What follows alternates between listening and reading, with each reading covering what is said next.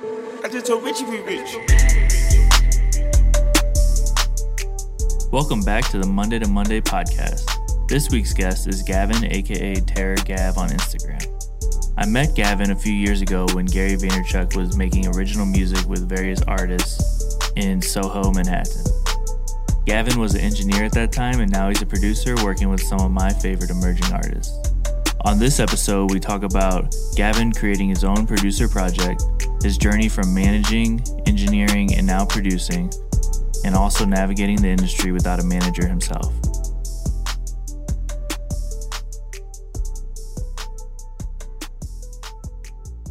So today's guest, we have Gavin, aka Terrorgav. How's it going, bro? Oh, it's going great, man. I feel good. Hell yeah. So we really mess with you on the Monday to Monday playlist. It's cool you're here in person for the podcast. Yeah, yeah. It feels good to be on the playlist. It feels good to be here, man. I feel like I worked hard for it. So Yeah, definitely. Because we've known each other for years now, and then you put out that uh, producer project with your with your friends, rapping on it. Um, tell us a little bit about that, how it came together. uh, honestly, like I didn't even know I was gonna put out that tape. Um, I just like to work on songs with my friends, and one week I was just like, I think I'm gonna drop something. I want people to hear my stuff, so I just put everything together in a list, and I just dropped it. That's why it didn't have much promotion, but um, it was received really well, so it made me happy. Yeah, it's doing numbers. Yeah, yeah, yeah, yeah. Thanks For, like, Monday out- to Monday. Hey. No, but for out the blue, like with emerging artists and you like making a name for yourself, it's doing numbers though. yeah, yeah, yeah, yeah. Because the music's good, bro. Um, oh my god, I think is my favorite track. Okay. What's your favorite track on there? Uh, market. Market. Yeah, Market, bro. Um, Market is actually that song has to be almost like two years old. Really? If you, yeah, if you go on uh, Evlo's uh, actual Instagram page, he dropped a snippet, and people were just going crazy for it. Like they really love that song, um, and people really love Wet 'Em. Yeah. So uh, that makes me happy because I just started working with uh, Fu, my Yeah. boy. That's my boy, though. Boo, and then online he's a he goes by Funds, right? Correct, correct. Okay. Yeah, tell us a little bit about how you linked up with Fu and Evlo. Uh, I linked up with Evlo through. He actually used to just sell me weed. Huh. yeah, he. Uh, but he would come to off record. I used to work at off record, and he would just come through a lot. And um, he was actually working with another one of my homies. And um, I was like, "Oh, I didn't know you wanted to rap, bro." So I just started giving him beats, and we just started hitting it off. People really liked the sound that we were making together. And uh, with Fu, I met Fu uh, only a few months ago. I was uh, Really? actually, yeah, I was actually. So those songs boy- are fresh. Yeah, those are fresh. Everything with Fu is fresh. Uh, my boy Choppy's crib, I would stay at his crib out in L.A. And um, I met Fu, and he was just like, "Yeah, bro, you you're you're gonna love this dude." You met Fu in LA, I met Fu in L.A. but you're both New York guys. Correct. That's kind of crazy. Yeah, yeah. He's from Brooklyn, bro. right. Yeah, he's from Brooklyn. He's been uh, apparently he's been doing that deep voice sound uh, for a while. Right. So I thought that was dope, bro. I never heard anybody sound like that. Right.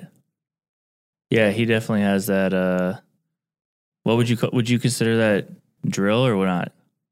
Uh, I don't think the stuff he makes with me is drill. I think he does have a drill kind of vibe to it, but once I put him on my beats, I think it adds another element to it.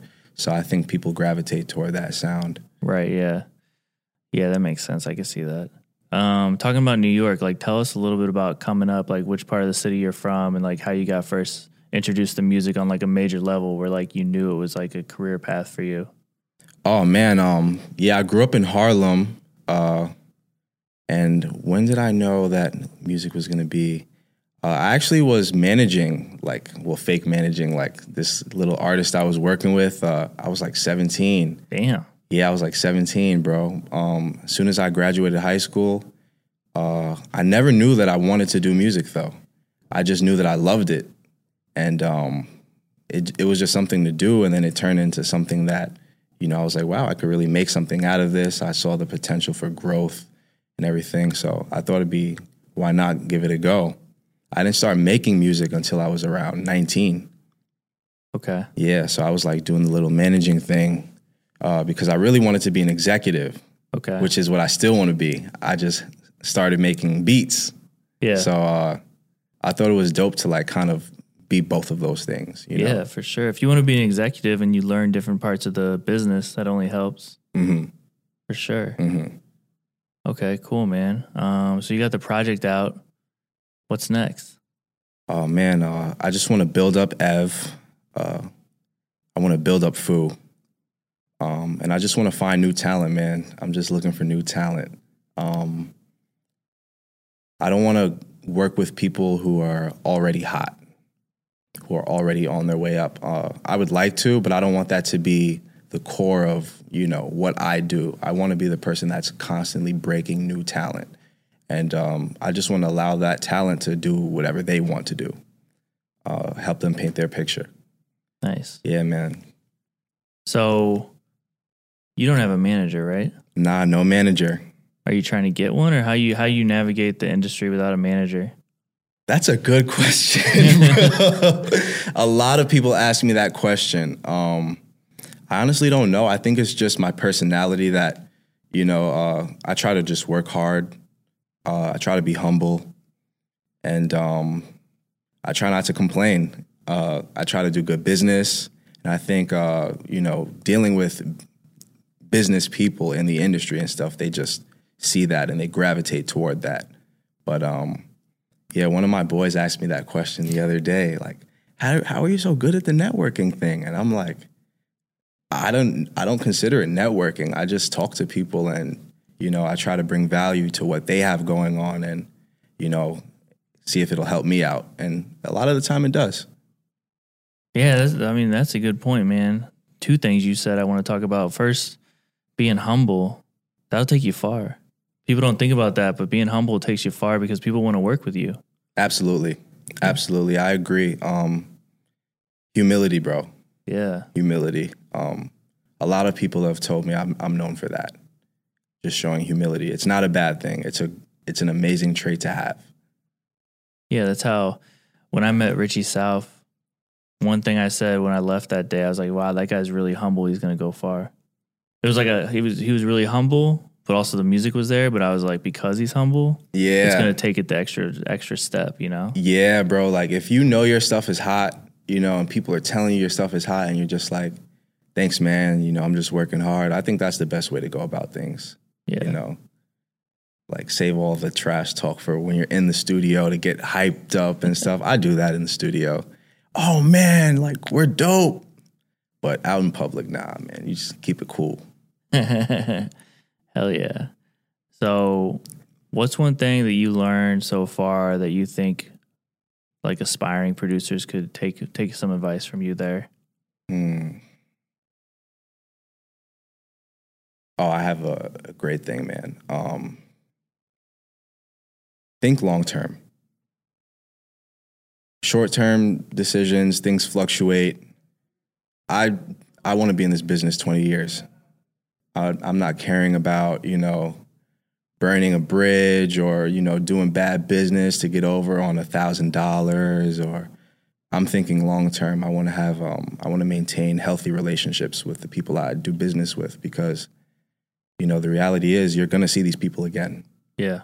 And uh, the same way that you see them on the way up is the same way that you'll see them on the way down. uh, you'll need a couple favors. So just that. Long term. That's smart. Yeah, bro. You gotta be thinking about the long term, the big picture. Like, don't do the quick cash. Yeah, yeah, yeah. Don't do the quick cash. Um, just don't do bad business, bro. Like it's it's n- it never works out in the long term. Yeah. What's what's one thing about the producer grind that people don't know? Oh, it's freaking boring sometimes, bro. I love music, but I like to go out, bro. Um, you have to have a lot of focus. Uh, I think you have to have a lot of tenacity to just sit in a room by yourself for hours. Especially if you're like me, I like to go out, bro. I like to have fun. But uh, when I jumped in this, I knew that I'd be making a sacrifice. So don't complain. You know, goes back to what I said. But yeah, bro, those hours will kill you. Sometimes you gotta, you know, let loose. But Yeah, what do you what do you do to like set the vibes in the studio? Like to Oh. make sure that you could stand like those hours. Oh, I freaking um my thing now that that I've been doing for the past uh, few months is I like a lot of people in the studio. Really? Yeah, I like a I like a crowd. Who are also music people or just just your friends and stuff? Both. It doesn't matter. It could be no music people, all music people. Uh, I think that uh, it just gives me that extra push to perform better. Um, I definitely do things by myself, but um, I like to time myself. You like to do what? I like to time myself Okay. to yeah. Uh, how fast can I make a good beat? Not just a beat, a good beat. How fast can I make five good beats? How many beats can I make in this amount of time? And uh, it's helped me, man. You know, I think it's a good. It's good to have a crowd. I like that. You build you like build off their feedback? Uh, not necessarily. Um, if they don't like it, yeah, I guess you can say, yeah. If they don't like it, I'll probably keep doing what I'm doing, making the song, but then I'll just put it to the side. Let's work on the next song or the next beat. Uh, anything that's just gonna get the people jumping. I think that's the best way to get um, an on-site reaction. I think that helps me a lot with my music too, because all right, well, if I have 20 people in the studio and they're all bumping to it, maybe the people outside will like it. You know, that's just my way of thinking about it. Of course, yeah. That makes a lot of sense. Um, and when I met you, you were engineering. Like, how would you say that affects your producer like viewpoint, like being an engineer, or at least being able to engineer? Oh, dude, Like, what does that do for you as a producer? everything, everything. It makes all the difference, bro. It makes all the difference. Um, if you go back to thinking long term, I mean, you can be the guy that sends out emails, um, or you can be Kenny Beats. Yeah, And, you know, I just want to have that direct relationship with the artist where even if I'm hiring an engineer to be doing my studio session or uh, engineering my session, I can tell him what I want done. yeah, I can verbalize what I need done to the song. Or I can ask the artist, when I used to engineer, I would actually, one of the first questions I would ask them is, how do you want to sound? Because most artists don't know the jargon for all of that. How do you want to sound? Oh, I want to sound like a rock star. Oh, I want to sound like I'm in a hall. all right, cool. Reverb, all of that, blah, blah, blah. Um, and then some artists, I'll walk them through the terminology if they really want to know, but it makes all the difference, bro. All the difference. hell yeah. No, yeah, you're right. I mean, I, I've heard a lot of stories, and I've seen it. I've actually seen it where a artist needs a beat, and the the engineer's there with a pack on hand. That I've seen placements happen that way. Yeah, I think it's uh, it's one of those sneaky ways to get in. Definitely. Hell yeah. Yeah, definitely.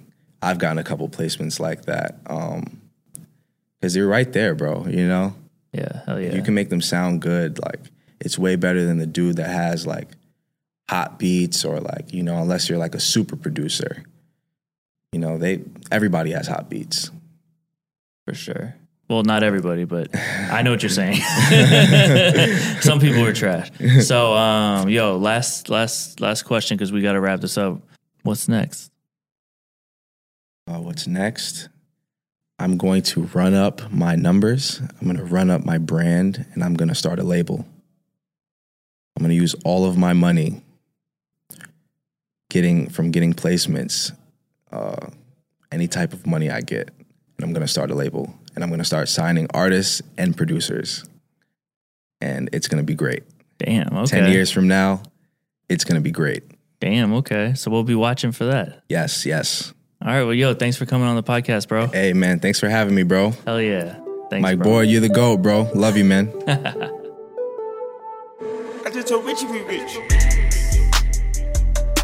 Thanks for listening. If you like this podcast and want to hear more, subscribe, rate, and review. And stay tuned for episodes every Monday.